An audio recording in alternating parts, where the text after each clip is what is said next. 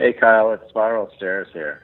You've got a fantastic record called Doris and the Daggers, which I can't help but thinking about those campy 1950s, 60s rock and roll movies where that would have been the name of the movie and the name of the band. yeah, right. That's cool. Yeah, yeah. I mean, that's kind of the idea a little bit, you know, to kind of create this uh, kind of narrative that where people kind of just take what they what they want from it, really. Well, But the name actually the name actually came from uh, a woman in uh, in Sydney, Australia, who owns a um, who owns a bar there called the Hollywood Hotel, and um, she kind of we were there one night and came up with this uh, kind of funny thing about her being in this band, and, and her name was Doris, and so we thought of this great great band title called Doris, like she would be called Doris. And she'd back, you know, she was backed by the daggers. And Right. so it kind of, I've, I've had it for a while and I just, you know, kind of going through my notes, I was like, oh, there's that cool name again. And And there it is. yeah, yeah, there it was. lands on the album. So, I, I, I mean, is is the record supposed to be listened to in sort of a way that uh, I don't know, more like a I wouldn't call it a rock opera, but uh, you know, with with, with a with a character in mind like that throughout all the songs. Well, maybe. I mean, originally, originally when I intended on recording this thing, it was we were going to do it like in a week with like you know kind of like the old old days where we just sort of recorded and sang and mixed all in a week. Mhm. So I kind of you know in kind of garage rock rock style, you know, like so it was like I had in my head like okay we're gonna be this band Doris and the Daggers and like yeah in my head I was like the songs all kind of fit together and and and then and then since that didn't happen because our our our drummer ended up uh dying unexpectedly Mhm. he um it was kind of a nickname I had for him too. I his name was Darius, but I would always call him Doris. And um so it kind of like kind of all came around full circle, you know, like so yeah, I mean, you know, songs all kind of deal with with everything. So Right. maybe. It's definitely two sides kind of two you listen to it uh, like a vinyl record, you know, it's I kind of made it to where the first five songs could kind of flow together pretty well, and then the second side is like it's another, you know, you know how when you listen to records, you're kind of like you can only get through one side of the record, you know, and then you have to turn it over, so it's like you get a little break. Yeah. So that's kind of what kind of what I intended on on this as well. That's a, Uh, no, I, I mean, I love that you put that kind of thought into it. It's more than most people put in there these days, and I can listen to a CD all the way through, and there's no fatigue. But once the vinyl flips, it's time for a break.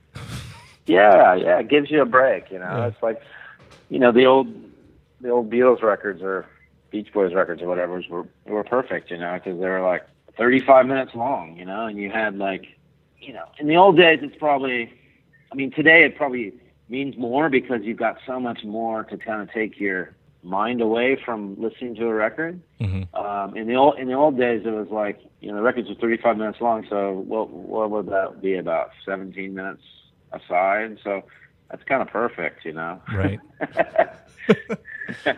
in today's world, it would be even more perfect with all Right. that's going on.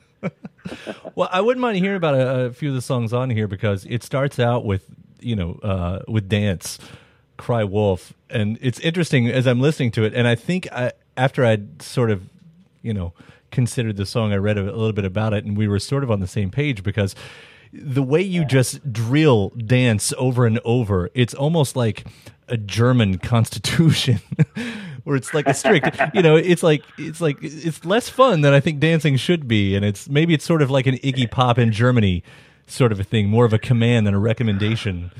Yeah, yeah, it's it's definitely it's definitely Bowie and Iggy in in Berlin, you know, in, in '76 or whatever when they were there, and and uh, you know mixed with a little a little uh, Roxy music, Mm-hmm.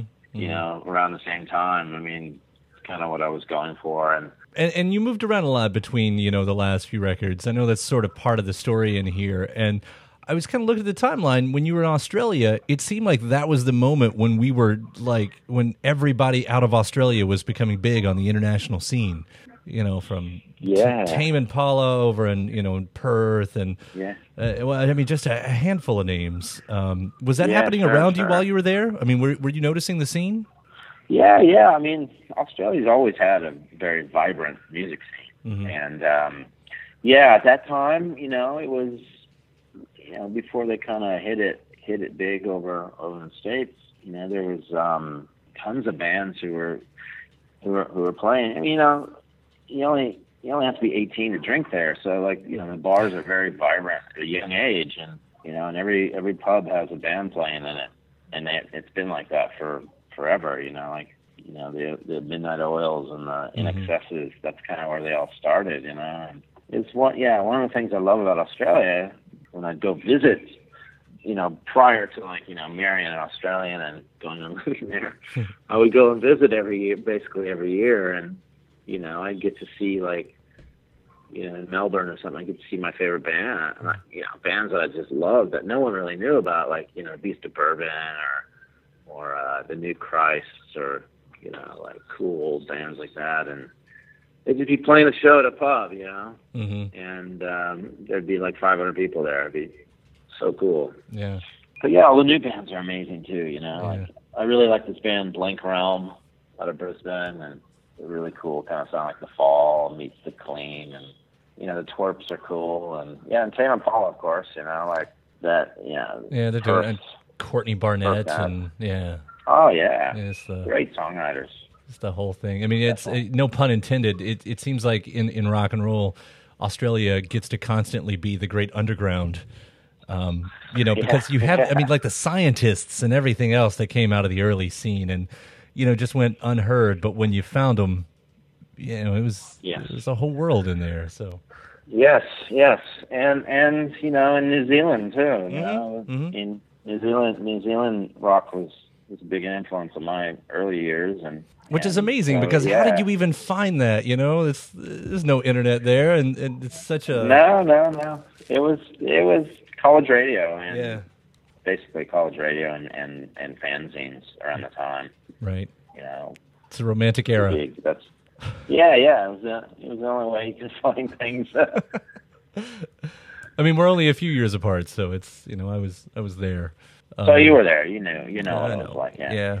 Um, but by the way, and speaking of other bands, um, bit of a kismet thing was happening the other day, and I, you know, I'm on your page, and you were, I think you posted a video by the Go Betweens, and it had always been one of those bands that I just never taken the time t- Yeah. to, to learn, to listen to, and and I was reading, uh, I don't know, Mojo or Uncut or something, and they had just done a big feature on them, and I think it's finally time. I gotta, I gotta dive into the Go Betweens now. So Yeah, it's, Thanks to you. You know, it's I'm the, I'm the same way. You know, it took me.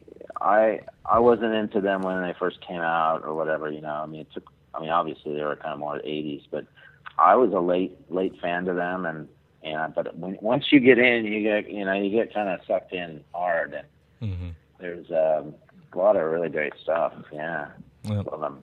I'm looking forward to it. But in the meantime, I got your record on repeat. Compliments where Awesome. they're due.